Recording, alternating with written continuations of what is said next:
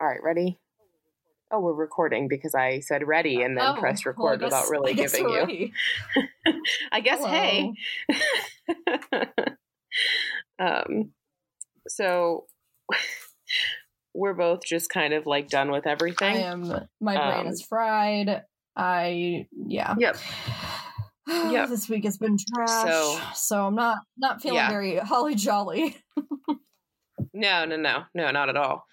Um, I was trying to figure out something that we could come up with for our starter, and really, They've got a lot to start with. I'm just going to let them introduce the podcast. They're doing great. They're doing a good. Is that is that all? Nope. Okay. I guess not. Oh my god, guys. Maybe. Okay, maybe. the question was if you had intro music, what song would it be? So, um just like if you were walking in to like a sitcom or you know something like that, like what would be the song that would play that would introduce you? Um, do you know the song "Fuck You" by Lily Allen?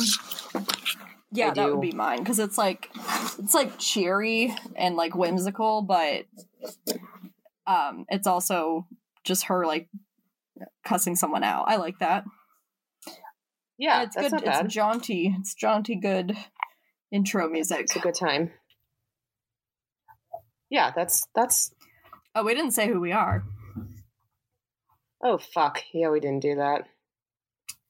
Um, that's Becky. And that is Rachel. That's how fucking off we are today. Yep. I'm already half a glass of wine deep.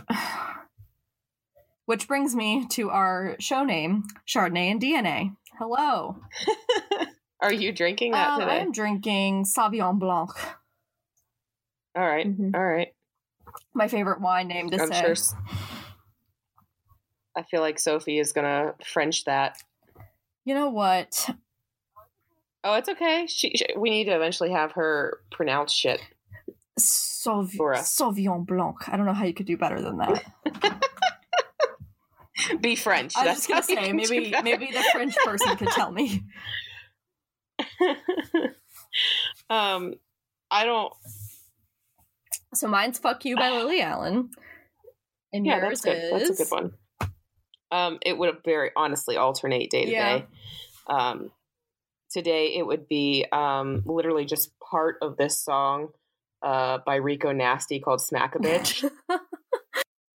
um and like the lyric goes uh i don't need your opinion i do what i fucking want. So you know that's appropriate. So i don't this might be it. Too much. Yeah yeah this is it hold on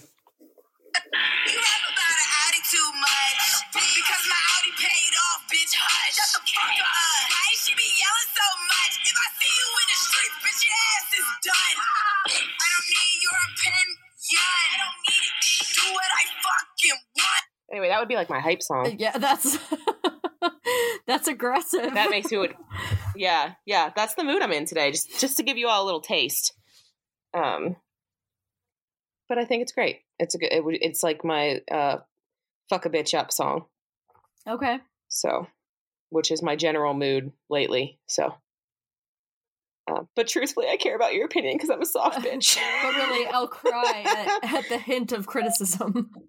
i will cry at the hint of criticism and then i'll want to punch you so either way oh, um Colby's coming in hot. Hey, buddy. good i'm glad that this is the This animal is. episode Hi. i'm i'm not mad at it I know. hi. Get out of here. he's like i would like to be involved um i have a correction Uh-huh. so Sophie messaged me and says that there is already a movie out about a serial killer clown in an ice cream truck, and she did say that it's we all scream for ice cream. Oh, that's the one I just saw. so That's the um, one I just looked up. there's oh that God. one. I also want to point out that there is a character in Twisted Metal called Needles Kane, um, which is a demented clown who uses an ice cream truck. Um, and uh, yeah, Wow, he's a so serial this, killer. This plot has been done. Yeah, yeah. Um, Hey, Yeah. Carrie, please pause starting at 510. I have to take my sweater off. I'm sweating my nuts off. I mean, you could have just said that.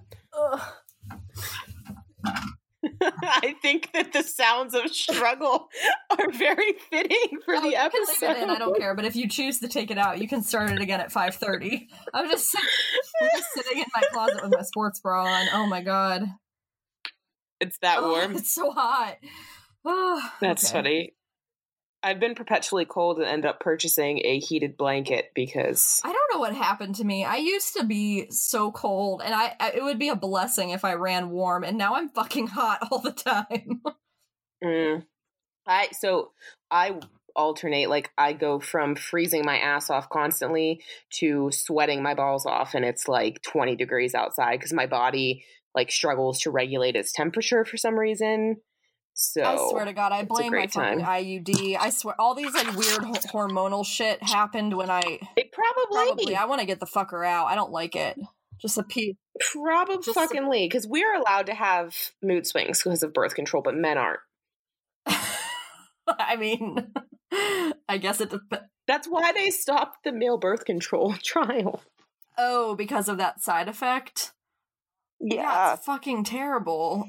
I wouldn't want it. uh, Well, I don't want to get pregnant either. Eh, it's a toss up.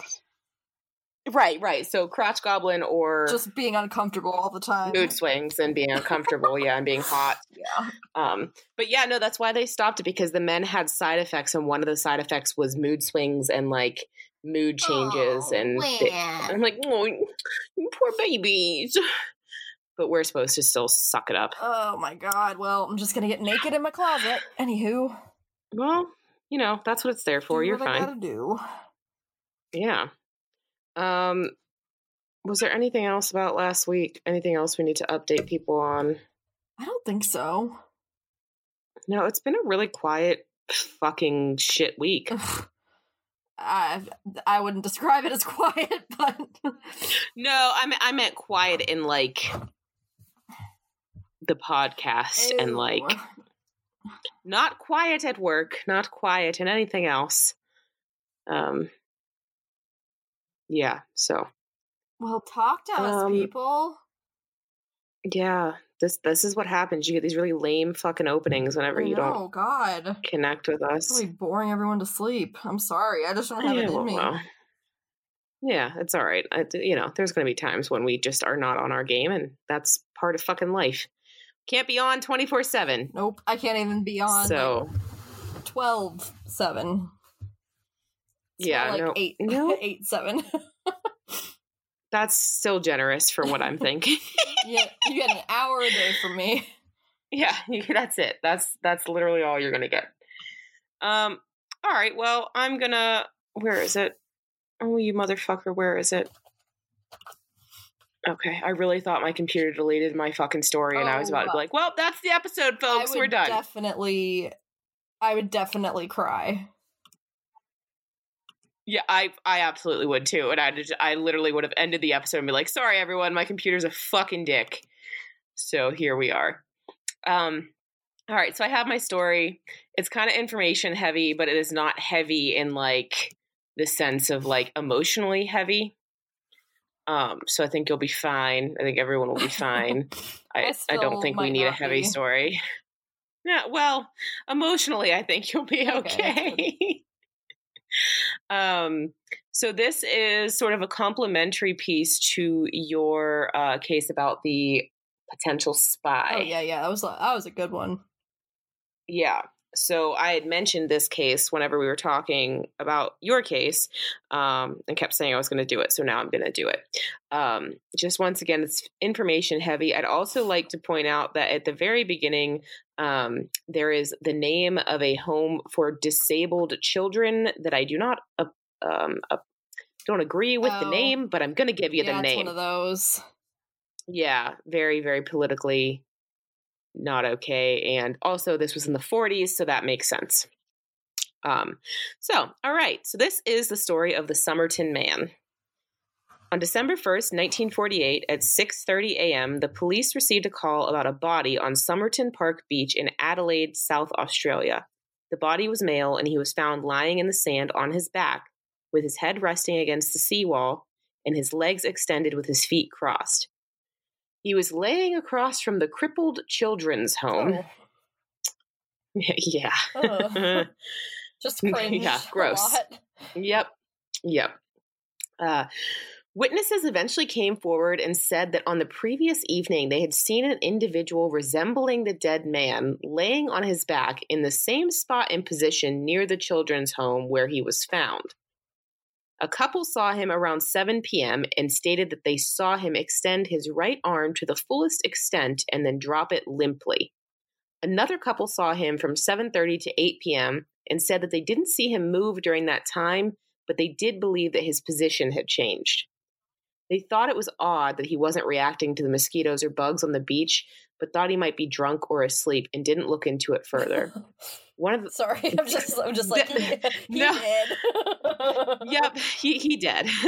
um, one of the witnesses told the police she observed a man looking down at the sleeping man from the top of the steps that led to the beach. Witnesses said the body was in the same position when the police viewed it. Another witness came forward in 1959 and reported to the police that he and three others had seen a well dressed man carrying another man on his shoulders along Somerton Park Beach the night before the body was found. A police report was made by a detective about that. So here's here's my first problem. Who watches someone obviously struggle and not call it in right away?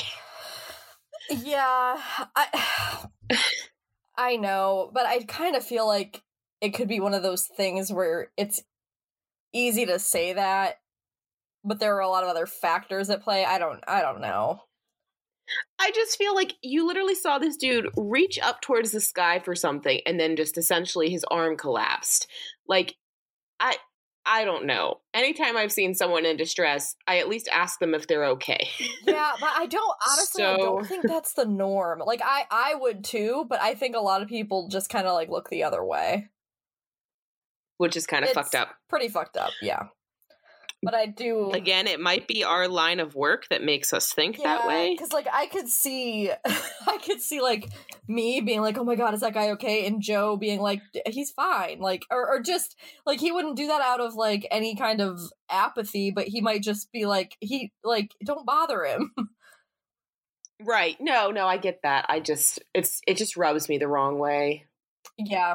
Like reading that that many people saw him and didn't like Well, and then how terrible once you do find out what the situation really was. Right. Like you feel, you probably feel so shitty. Yeah, Yeah. yeah. So, okay. So that was my my first um first issue. um an unlit cigarette was found on the right collar of his coat. They searched his pockets and they found an unused second class rail ticket from Adelaide to Henley Beach, a bus ticket from the city that may not have been used, a US manufactured narrow aluminum comb, a half empty packet of juicy fruit chewing gum, an Army Club cigarette packet which contained seven cigarettes of a different brand.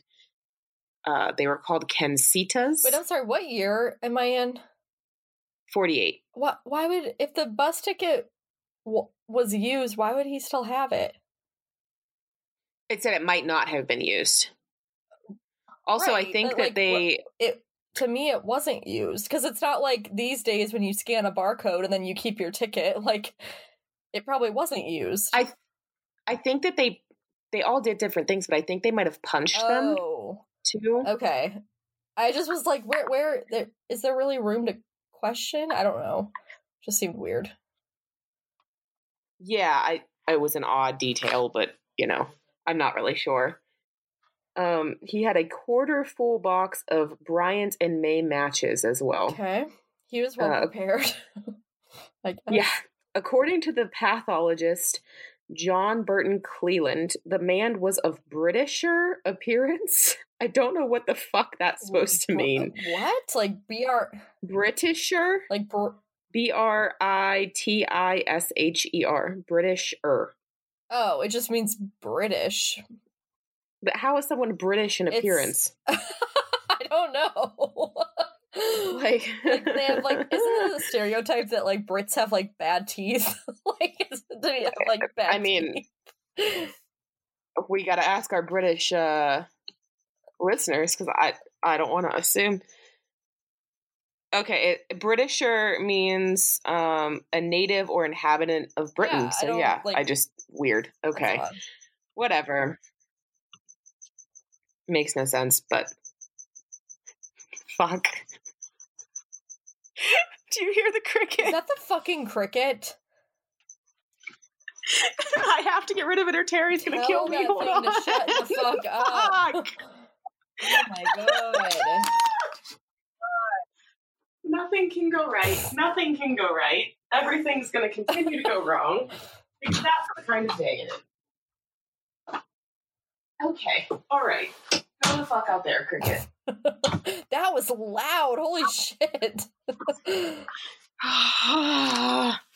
I'm glad I noticed it so that I didn't have to ruin it was just Y'all, I this is was just some weird feedback. I didn't know that was the cricket. No, it's the Cricket. This is the Hot Mess Oh Express God. episode. That's what It this really is. is. This Sorry. fucking train is crashing. it's already fucking crashed. Yeah. Okay, so he's a a Britisher. Britisher. um, they thought he was aged about 40 to 45. He was in top physical condition, stood at 5 foot 11 inches, had gray eyes, fair to ginger colored hair, and was slightly gray around the temples. He had broad shoulders and a narrow waist, hands and nails that no- showed no signs of manual labor. um, his big and little toes um i know this is ridiculous but this is how they do like they when they do autopsies they take these notes because it helps them to yeah. identify Just- and things like these details can actually give way to information about what their careers might have been what kinds of fields they need to look into so about his toes they met in a wedge shape like a dancer oh. or someone who wore boots with pointed toes. So, like, those little details seem ridiculous to us, but they're actually really important to the coroner because it helps them, like, figure out, like, you know, Like who he might professions or, Mhm. yeah. So, um, he had pronounced high calf muscles consistent with people who regularly wore boots or shoes with high heels or performed ballet. Um, he was dressed in a white shirt, a red and white and blue tie, brown trousers, uh, his socks and shoes, a brown knitted pullover, and a fashionable gray and brown double breasted jacket of reportedly American tailoring. Um, all of the labels on his clothes had been Mhm. removed. That's like, yep, that's had- like my story. Yeah. Yep. And he had no hat, which was super unusual for 1948. Um, and he had no wallet. He was clean shaven and had no identification. Um, so initially, police thought that he might have, um, you know, died by suicide. Uh, his dental records were not able to be matched to any known person either. Uh, after they did the autopsy, the pathologist estimated the time of death at around 2 a.m. on the 1st of December. So he was still alive when those people saw him. Okay. Um, his heart was a normal in like a normal size. It wasn't enlarged or anything. There was no blockages, no congestion. Uh, there was congestion of the pharynx and the gullet was rec- was covered with whitening of superficial layers of mucus, um, and it had an ulceration in the middle of it. Uh, the stomach was deeply congested, um, and there was congestion in the second half of the I can't say this fucking word uh, duodenum. Ew. I think I said it right. Uh, there was blood mixed with the food in his stomach. Uh, both of his kidneys were congested, and the liver contained a great excess of blood in its vessels. His spleen was extremely large, like three times the normal size. Um, and there was destruction in the center of the liver lobules that sh- they looked that under a microscope. Um, so it was like uh, acute gastritis hemorrhage. Um, and then he had extensive congestion in his liver and spleen and congestion to the brain. Okay. So I'm sure congestion is like a catch-all term for like, Like, is fucked up. Yeah. Hmm. Okay. I don't know what they mean by it, but it just Like you know it, it almost because like congestion is that like there's a it, there was like a bleed. I th- maybe uh, I don't uh, congestion in coroner's reports. It might even be like hemorrhaging. So, like you said, Yeah, Um, that's what I was wondering. Because like congestion is yeah, I don't, like I can't. filled. know. It's like filled with something. Right. So I'm su- assuming it's Mhm. like hemorrhaging of some kind. Um, the autopsy showed the last thing he had eaten was um a a pasty, like one of those like little uh pie like things. a little. Yeah, it's like a like the, my only reference to them is Harry yeah, Potter, and that's not like correct. A, it's so like a, a pastry, but with something that's like um in not sweet. It's something like savory inside. yeah, I, th- I think that's what they're talking about. And then it was eaten three to four hours before he died. Um, there was no foreign substance in his body. Like no Uh, poison, no. Nope. The pathologist was named Dr. Dwyer, and he said, I am quite convinced the death could not have been natural. The poison I suggested was a barbiturate or a soluble hypnotic. Although poisoning remained a prime suspicion, the pasty was not believed to be the source of the poison.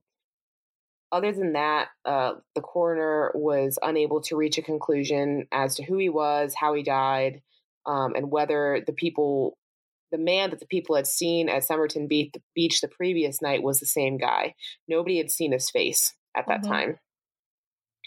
Um, the body was embalmed on the 10th of December. Um, so I just, about the poisoning thing, and I go into this a little bit later too. I recently saw a TikTok, which has now been taken down, about how you can buy, I thought it was potassium, but I'm not honestly sure if that's what it was. You can buy it over the counter and you can inject someone with it. And the coroner won't be able to tell because for some reason it like absorbs into their body and it won't show up as abnormal whenever they run the tests, but it will kill them. What the fuck? Yeah, I was like, cool, this is good information I- for yeah, TikTok. why is that on a TikTok? I, I'm not sure. I'm glad that was taken down. Yeah, yeah, but you know, also that's just because I'm on like the true true crime side of TikTok. Franklin, why is that? Why is this my life right now? They're on one. They're throwing a fucking Mhm. party out there. That's what's happening.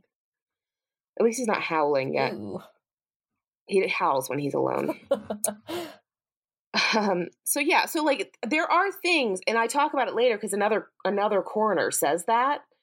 Um, but there are things that they could have injected him with that would have killed him and would not have shown up on the Mhm. autopsy. so that's So, a possibility. Um, right.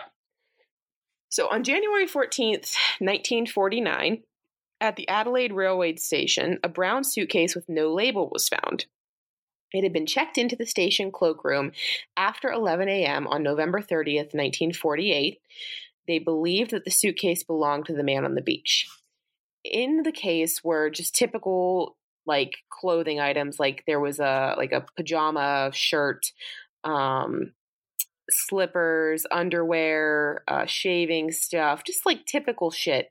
There was uh, an electrician's screwdriver, a table knife that was cut down into a short, short, sharp instrument, a pair of scissors with sharpened points, a small square of zinc that was thought to have been used as a protective sheath for the knife and scissors, a stenciling brush, and the stenciling brush was used by like uh, officers on merchant ships to stencil cargo. So just weird shit beyond his Mhm. clothes. Um, in the suitcase, there was a thread card of Barbour brand orange waxed thread of an unusual type that was not available in Australia. It was the same that was actually used to repair the lining of the pocket of the pants that the dead man was wearing. So they were able to like tie those two things Hmm. together. Um, all identification marks on the clothing had been removed, but police found the name T. Keen on a tie, uh, Keen on a laundry bag, and Keen without the E on the end on a singlet, along with three dry cleaning marks. Police believe that whoever removed the clothing tags either overlooked these three items or purposely left the Keen tags on the clothes, knowing that Keen was not the dead man's name. Hmm. Um, and this is kind of a theory about why wartime rationing was still enforced and clothing was difficult to get at the time. Um, so it was actually common practice to use name tags, but it was also common when buying those secondhand clothing things to remove the tags of the previous owners. So, um, you know, that could explain why there were no, no tags. Like he had bought everything secondhand and ripped the tags off. Mm, okay. Um, what was unusual that they pointed out there was no socks in the case. That's like how my the one that I did. She had no pants. Yeah. Yep. Like I, I I didn't list all the stuff that like besides the weird shit like his clothes because I just didn't care. Um, but like the socks thing is weird. Yeah. And there was no letters, um, even though the police found uh, pencils and unused stationery. Interesting.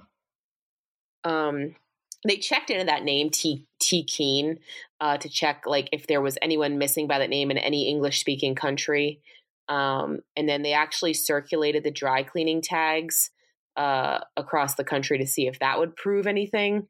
Um and nothing came of it.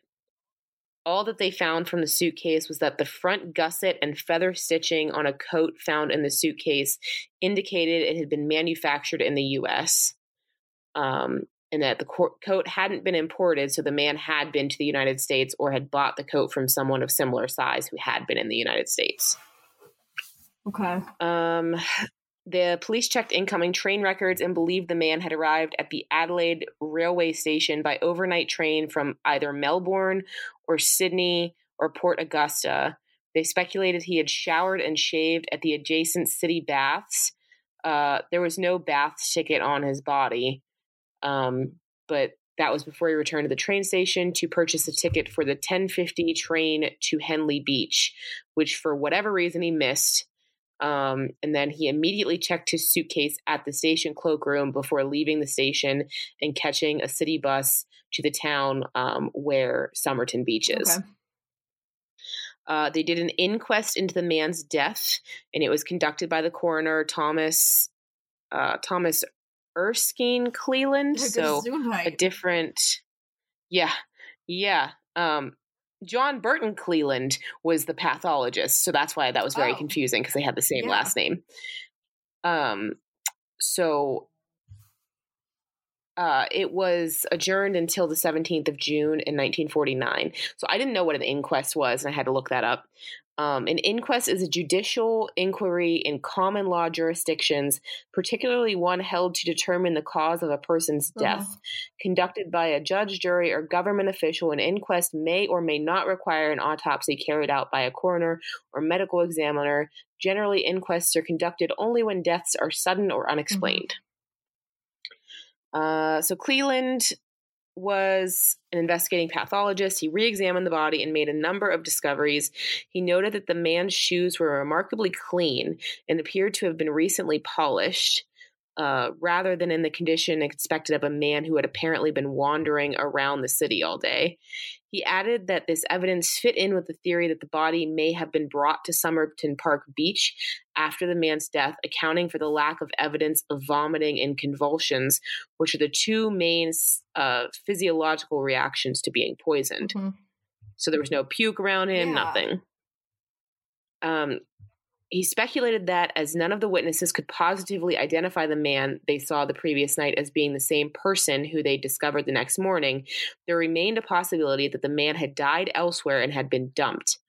He stressed that this was purely speculation, as all the witnesses truly believed that it was definitely the same person. Um, because the body, I guess, was in a very distinctive position. Uh, he also found there was no evidence as to who the deceased was, as we're, you know, that's the theme of this. um, Cedric Stanton Hicks is a professor of physiology and pharmacology at the University of Adelaide. He, he was. Um, he testified that a group of drug variants, drugs, variants of a drug in a group he called number one, and in particular number two, were extremely toxic in a relatively small oral dose that would be extremely difficult, if not impossible, to identify, even if it had been suspected in the first instance. He actually wrote down the names of these drugs on a piece of paper uh, and entered that into uh, the investigation as Exhibit C18 the names were not released until the public until the 1980s because they were quite easily procurable by the ordinary individual. So they didn't want to tell people, like, oh, you can go and kill people with this shit. Um, the drugs were publicly later identified as digitalis and wobane. I don't know how that one's pronounced. Um, they're uh I don't know how any of this magical medical shit is, but anyway, it'll kill you. well, digitalis is a yeah, it's a flower.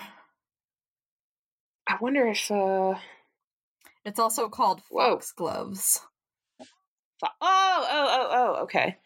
Uh the other one I said it totally wrong. What wom wombane? What O U A B A I N. I don't know what I'm supposed to get out of that. Uh, it's a plant derived toxic substance that was traditionally used as an arrow poison in eastern Africa for both hunting and warfare. Ooh, it's it says it's used as a very rapid cardiac stimulant, so it like makes your heart fucking beat beat out of your body. Yep. So that would make sense. Um, both of them actually do that, I guess, is oh, what this okay, says. Not a good way to go. Nope. So, um, the only evidence, you know, that wasn't found was vomiting. Um, and he stated that the absence of vomiting doesn't mean that, you know, it didn't happen that yeah, way. That's what I was just thinking. Like, just because they didn't see it doesn't mean it didn't occur. Yeah. And even if they had given him a massive dose, he said that seven hours later, it wouldn't be detectable. so, um, and he also said that the movement that those witnesses saw where he like lifted his arm up could have been the last convulsion before Well, he that's died. what I was thinking. I was like, if he died like not that long after that arm, like after he stuck his arm up, like how- how how is that explained? It's just yeah. Yep. It doesn't. It really that makes more sense to me. Like it was a convulsion. yeah, or uh, In my mind, it was like he was reaching like he for was trying help, to get help. You know what yeah. I mean? Yeah, I could see that. Yeah. too. So, um, so earlier in the in, early in the inquiry, Cleland stated, "I would be prepared to find that he died from poison. That the poison was probably a glucoside." And that it was not accidentally administered, but I cannot say whether it was administered by the deceased himself or by some other person.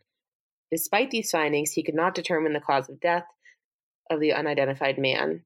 Um, and then he also remarked that if the body had been carried to the final resting place, then all of the difficulties would disappear. So all of the things like around him that would make him think it was definitely poison would be Mhm. gone. Um, so after the inquest, a plaster cast was made of the man's head and shoulders.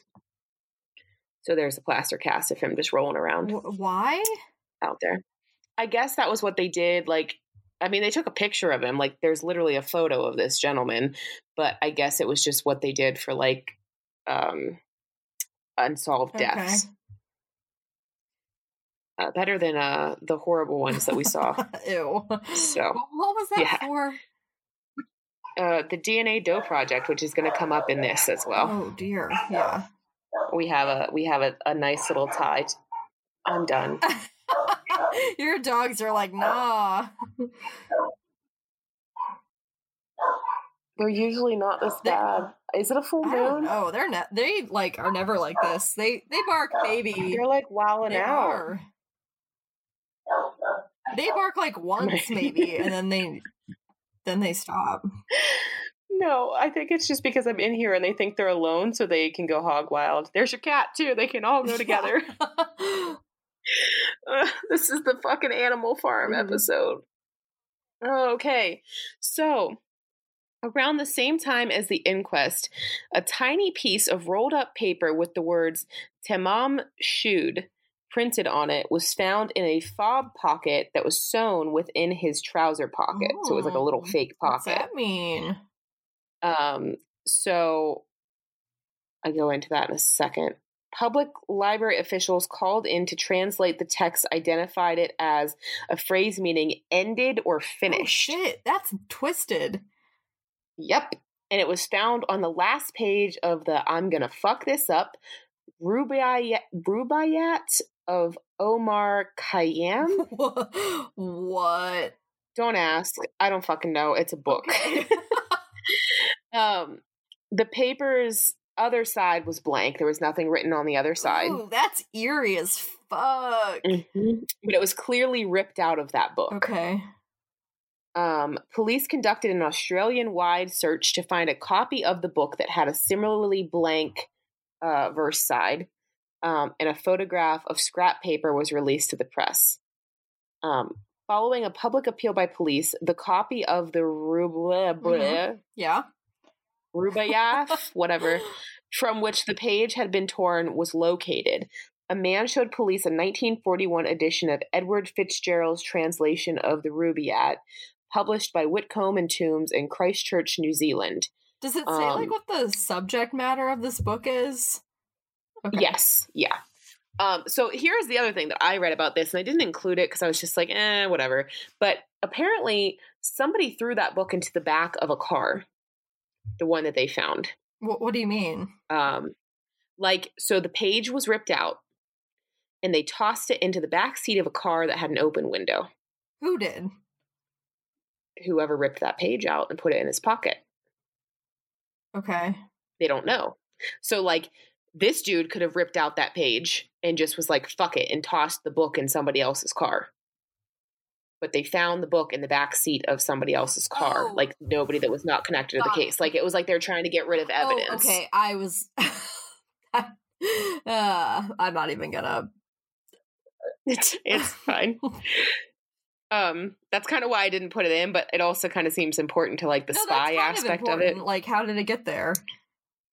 Yeah. So, um, he uh used pseudonym, like the guy who did like the investigation used pseudonyms for the people, um, because he didn't want to like have anybody come at them for their public statements. So he called the guy who found the book, uh, Ronald Francis, and he's never actually been identified. Um, Francis actually didn't think the book was con- connected to the case until he saw an article about the book. You know, he had no idea. He just was like, "What the fuck is this Mhm. book?" So uh, the theme of the Rubaiyat is that one should live life to the fullest and have no regrets when it ends. Mm, The poem's subject led police to theorize that the man had killed himself by suicide by poison, although there was no other evidence to back the theory. The book was missing the words Tamam Shud on the last page, which had a blank reverse page. Um, and microscopic tests indicated that the piece of paper was from the page torn from the book. Um, also, in the back of the book were faint indentations that had five lines of text in capital letters. Uh, the second line was struck out, um, and it people think that it's like um, what are those things? A cipher. Oh, like a. And- like a uh, like a code. Uh huh. Yes. So people have been trying to crack this cipher for Wow. years, and there's like a whole big page about it, and they can't crack the cipher. Um, a telephone number was actually found in the back of the book as well, and it belonged to a nurse named Jessica Ellen or Joe Thompson. Um, she was born Jessie Harkness in the Sydney suburb of Merrickville, New South Wales, and she lived on Moseley Street in it's the town that that beach is called is called Glenet Glenelg. I don't know. Australia, help me out. I, I, can't, I Um, can't help you. Yeah, yeah. Uh, so that street is about 400. Of course, they use meters, but a 1,300 feet north of the location where the body was found. So not that Mhm. far where her house is. Um, when she was interviewed by police, she said she did not know the man or why he would have her phone number and choose to visit her suburb on the night of his death. However, she reported that at some time in late 1948, an unidentified man had attempted to visit her and asked a next door neighbor about her. In his book on the case, uh, Gary Feltus stated that when he interviewed Thompson in 2002, he found that she was either being evasive or she just did not wish to talk about it. So she she was shady Mhm. about it. Um, he believed that Thompson knew the Somerton man's identi- identity. Um, and then her daughter later in life actually said she believed her mother knew the dead man too. I wonder. Huh, that's interesting. I have a Okay. theory. um, I'm going to go into the theory at the end because I kind of get into it now. So, uh, in 1949, Jeff- Jessica Thompson requested that police not keep a permanent record of her name or release her details to third parties, as it would be embarrassing and harmful to her reputation to be linked to such a case. The police agreed, a decision that uh, later hampered the investigations.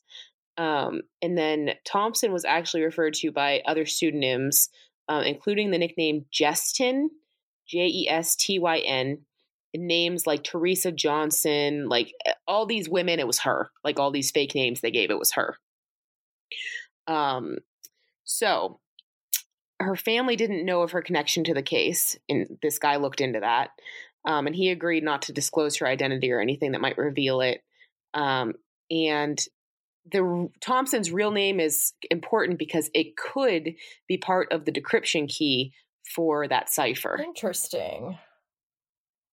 Um, she was shown the plaster cast of the dead man, and she said she couldn't identify the person, but the gentleman who showed her the cast described her reaction upon seeing it as completely taken aback to the point of giving the appearance that she was about to faint. So she knew him. Okay, yeah. All all signs are pointing that she did know him. Yes. Um, in an interview many years later, uh, the technician who made the cast uh, actually was present whenever she viewed it, and he noted that after looking at the bust, she immediately looked away and would not look at it again. So, pretty strong reaction for not knowing someone. It's not like you were looking at the dead body; you're looking at a plaster bust. you Mhm. know. So, um, Thompson said that while she was working at Royal North Shore Hospital in Sydney during World War II, she had owned a copy of the Rubaiyat. In 1945, at the Clifton Gardens Hotel in Sydney, she had given it to an Australian Army lieutenant named Alf Boxall, who was serving at the time in the Water Transport Section of the Royal Australian Engineers. Thompson told police that after the war ended, she had moved to Melbourne and gotten married.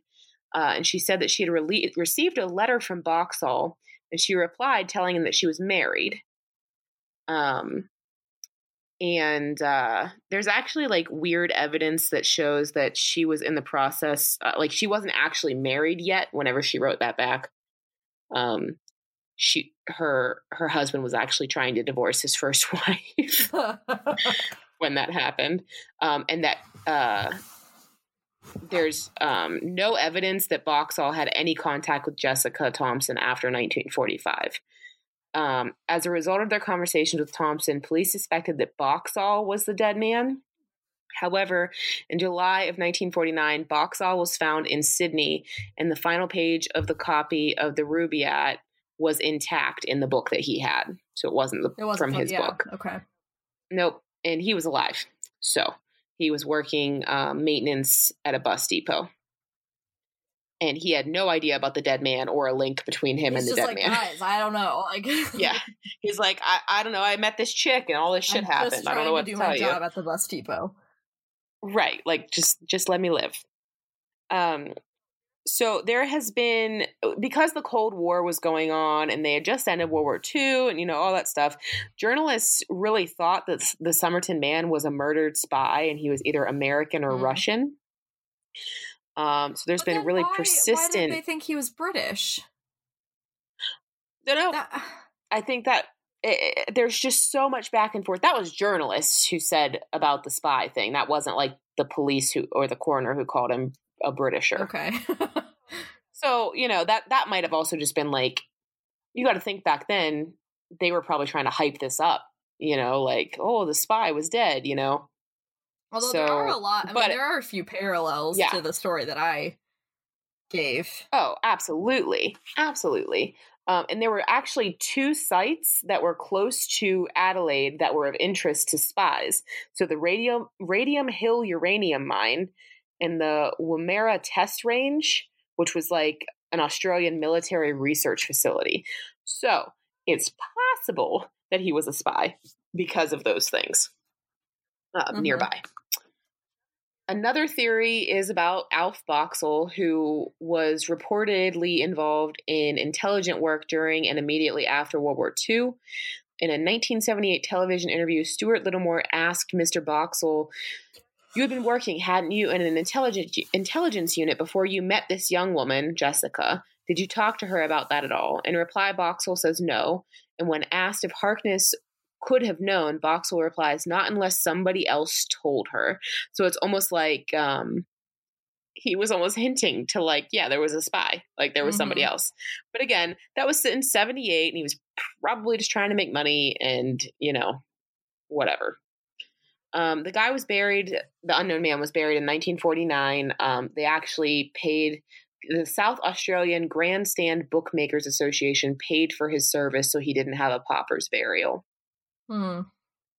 Um, years after the burial, flowers began appearing on the grave. Ew.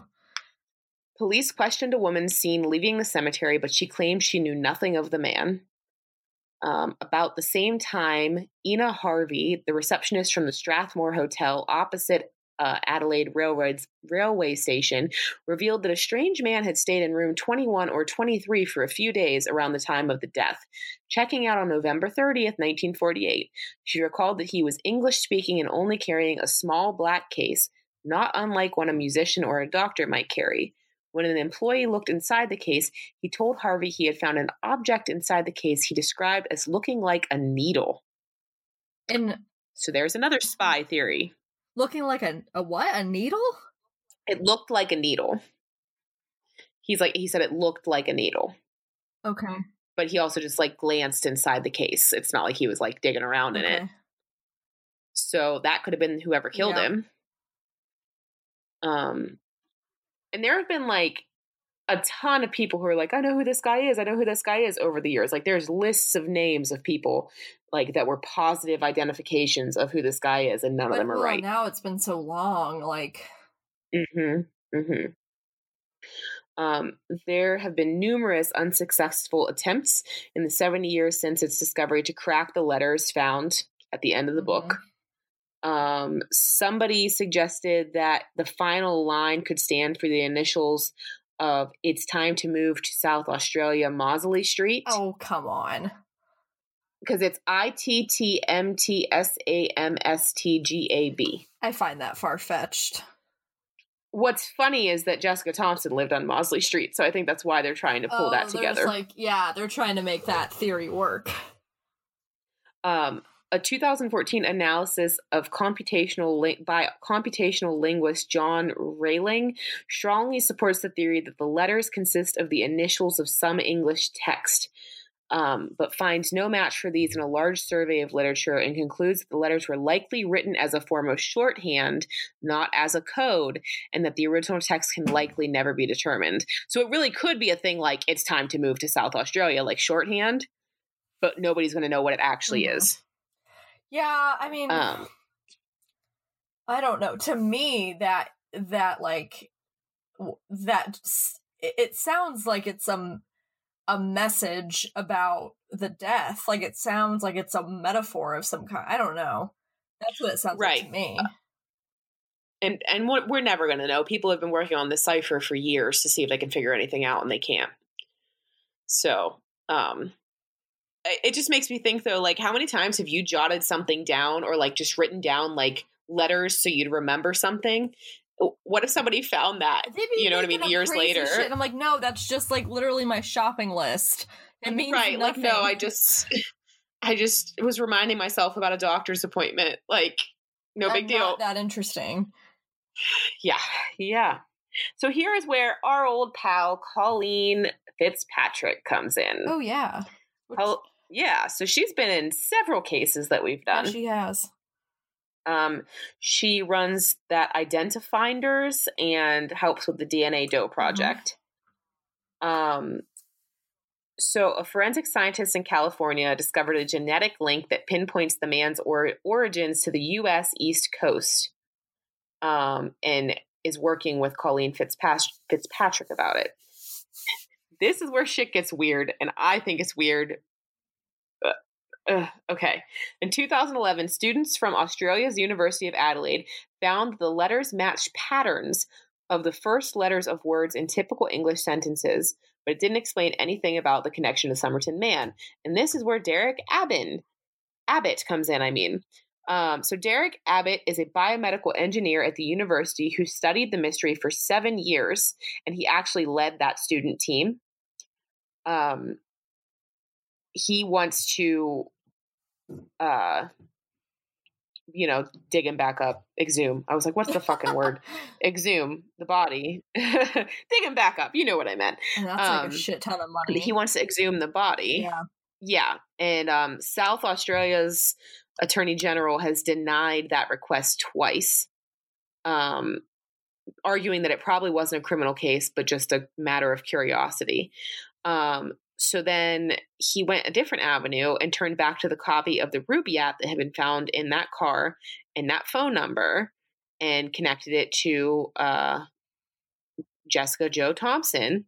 Um, and that you know he, he remembered that she remained coy about the man's Mhm. identity so he started asking her family about the case because she had passed away in 2007 Okay.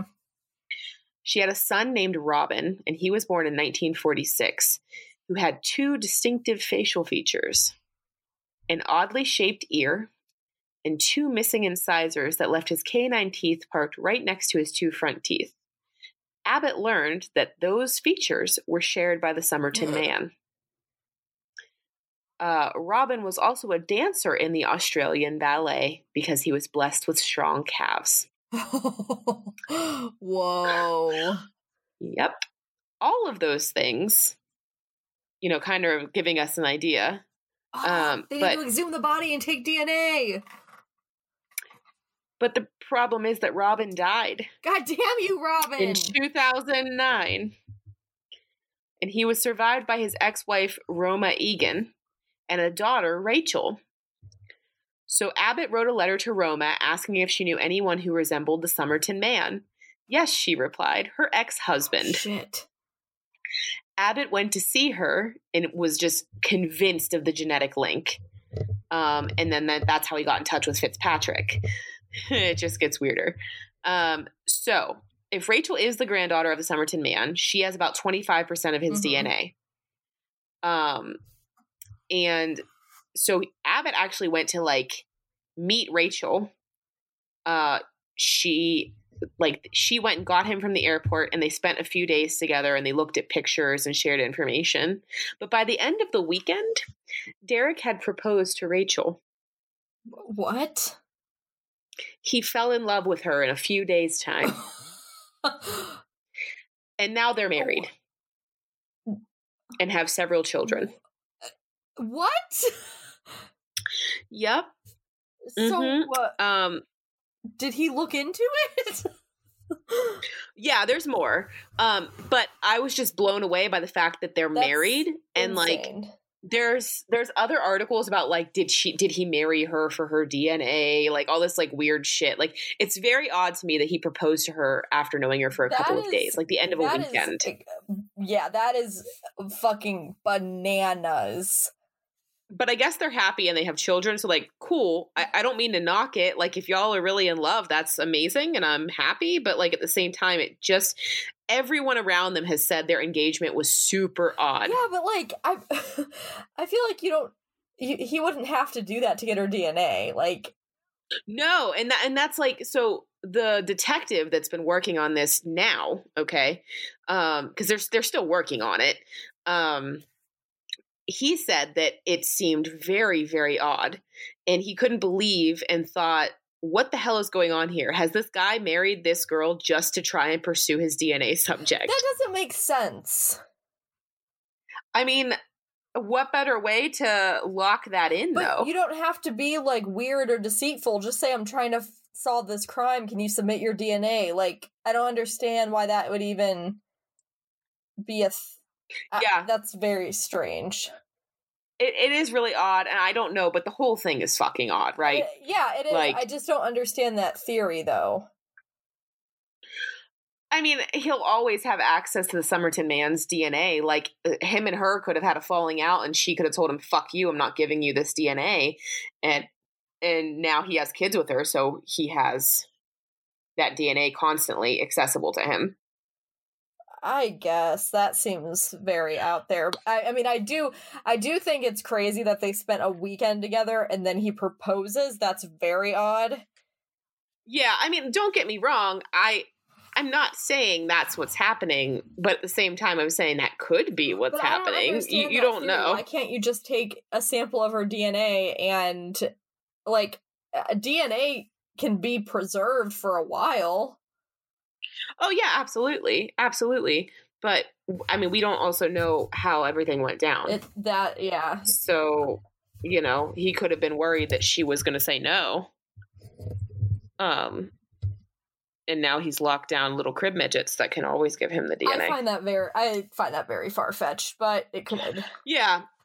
Still, everyone around them said it was really Oh, fucking it's, weird. It's very So- weird. It almost just seems like it's like a like An obsession. like, they romant. It's like a romanticizing of this like case they're trying to solve. So he gets like heart eyes. Yeah, I don't I don't know, but they have three kids. So um good for them. Not saying that's what's happening, but a lot of people have thought that. So, and there's even like articles, I think she was interviewed and like was like did this man uh marry me for my DNA? wow. So, yeah. Um so they uh they keep they kept like, you know, petitioning to exhume his body. Um and there were some hairs that were actually at the base of the bust. Um but it wasn't enough like DNA, I guess, because there was only like a couple hairs. Okay. Um but as of October 2020, they finally have permission to exhume his body as long as it is privately funded. Okay. So there's progress. Um, it has not been funded yet, and I'm sure COVID put a fucking wrench in a Oh, lot of shit. yeah, shit. That's probably so expensive.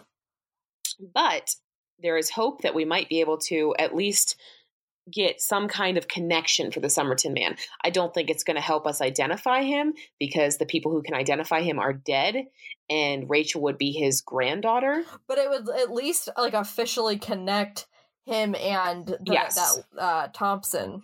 That woman, yeah, exactly, and then we'd know that she was lying. Yeah, and then you could So kind of my the theory- dots, like uh huh. My theory is that she met him somehow. I don't know how. And got knocked up. And then met that other dude, right? Like they weren't together. It was probably some kind of like forbidden love thing, Mhm. whatever. Then she's with her husband and has that kid. Um, and then he was coming back to like either see his kid or get her back or something. or get her Yeah. back. Um, especially because her home was so close to where he was found. So I think that it is entirely possible that he died by suicide. Uh, because he was probably so upset that like he wasn't involved in his kid's life or something like that. You know what I mean? But Um, I, I don't know because it was like it was in the um what I'm sorry, 30s or 40s. 40s, late Okay, 40s. But it I find poisoning as a suicide to be very weird. Like if you're going to complete suicide, poisoning I feel like is a strange method. Well, it's no different than taking a bunch of pills. Maybe a quicker way. I mean, essentially, that's what you're doing when you take a bunch of pills, right? That would be detectable. Right, but I'm just saying maybe like maybe he he was told, you know, that information about like this will be a quicker death. And obviously it wasn't. That failed miserably. Um or maybe she killed him. Well, maybe she did it because she didn't want anybody to know. what I think happened. or her husband. I think I I think it could have been her and she didn't or it could have been the husband, but I think it could have been her because she didn't want to um she didn't want the husband to find out that the kid wasn't hers or his, I'm sorry, like he, the kid wasn't his uh and just didn't want her life to fall apart over this like one night stand.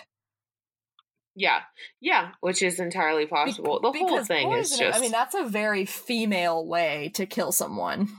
Oh, absolutely, absolutely. And I just feel like if you're gonna poison yourself, like yeah, I guess like overdose or something with pills, like I, I think it would be hard to get your hands on something that wouldn't be detectable. Like that would be too hard to get your hands on with usually like suicide is a very impulsive decision.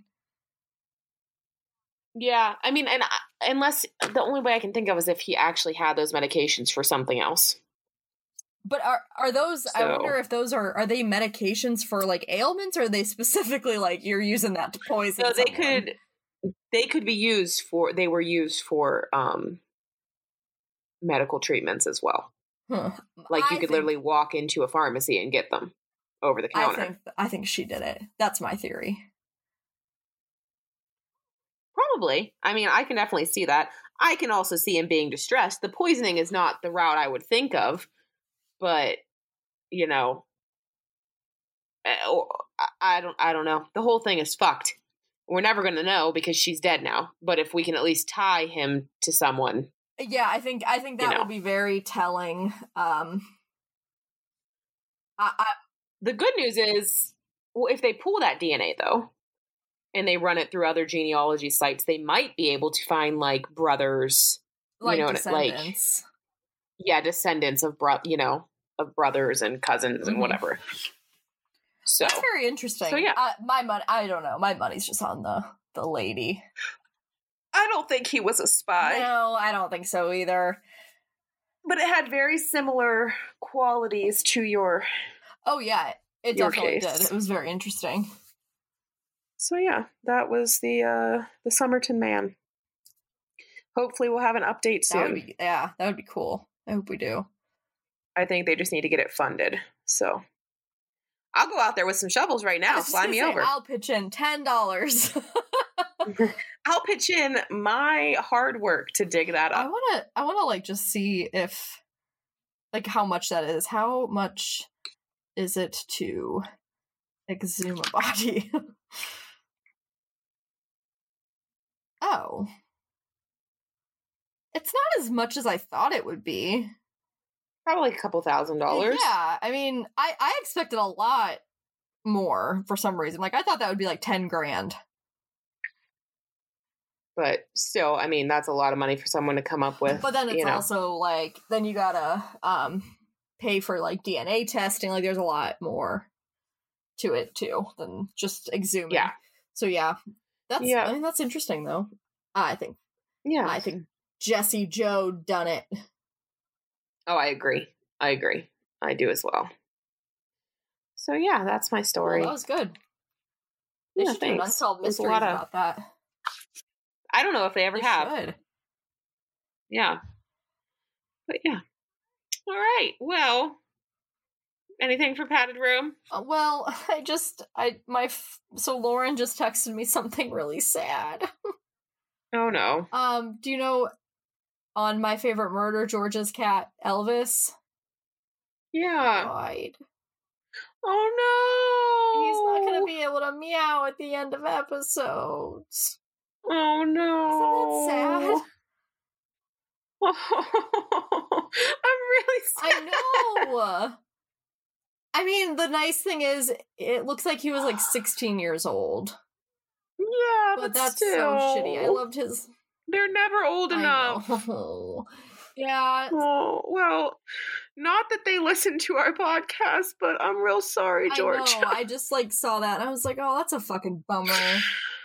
Oh. Send your good vibes up to kitty heaven. I'm like actually tearing up. I feel No, really it's bad. sad as fuck. I loved his little Elvis. You want a cookie? And he'd be like, Yeah. Oh, oh. yeah, major oh. bummer. I'm sorry. Well, that was a major yeah. buzzkill. No, it's okay. It's not like we were really riding on We a high sure anyway. Not at all. but yeah, that's really sad.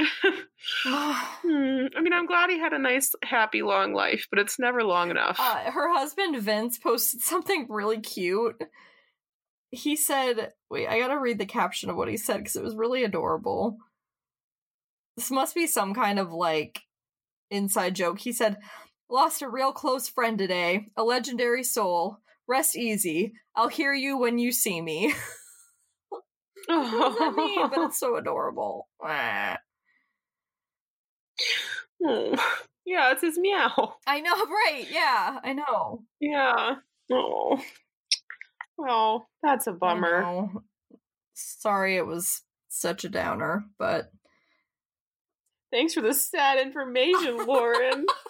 right, yeah. Tell her. She texted me right in the middle of this podcast, and was like I had texted her before, and uh, when we started this, I didn't answer, and she just goes, "Also, Elvis died." I'm like, "Fuck." Thanks for making me cry my own tears. It's not fair. It's really uh, um, I don't, I don't know. Yeah. Oh, I have good news. I have good Okay. news. It's a counterpoint to Elvis passing away. Oh, good. Google Someone uh, was it? Google had her Oh appointment yeah, today. yeah. How'd it go? Um, and well, sorry, were you saying something before I said Google had oh, her I appointment? gonna I, cut you like, off. Was a cat born today? Oh no, I'm sure Somewhere somewhere. um, Google had her appointment today. Uh, she had it with her regular radiologist, and it does not look like her cancer is spreading like the other doctor thought. Good. Um, everything looks stable, so they're going to keep her on her medication, um, which is still crazy expensive, but not as expensive as the other treatments were going to be. So um, everything is looking okay, um, and hopefully she will be here for a long while on this medication. Aw, that's Uh, good. So it was good news. I was happy. She, the doctor said she looks great, and she is doing very well. Little So, one-eyed Google. Yep, my one-eyed wonder. Um, also, my stray cat. Oh yeah. uh is not a stray cat. Um she's just a She's just swindler. a wanderer. she she scammed me. She full on yeah, scammed she's me. like, oh, this bitch is gonna pity Um, me and give me food and a little house. Yep, cuz now whenever I come outside and I see her, she's like, "Oh, hi." Like she runs up to me all excited and tries to get in the house. I'm like, "No, no, no, ma'am." And you know ha- how I found out she's not stray? Say, how did you find that out? She has a fucking collar on now. Oh. no, that's a. She found that in a ditch. Yeah, she put that She on. did. That's all. It was her, her festive holiday Yeah. collar.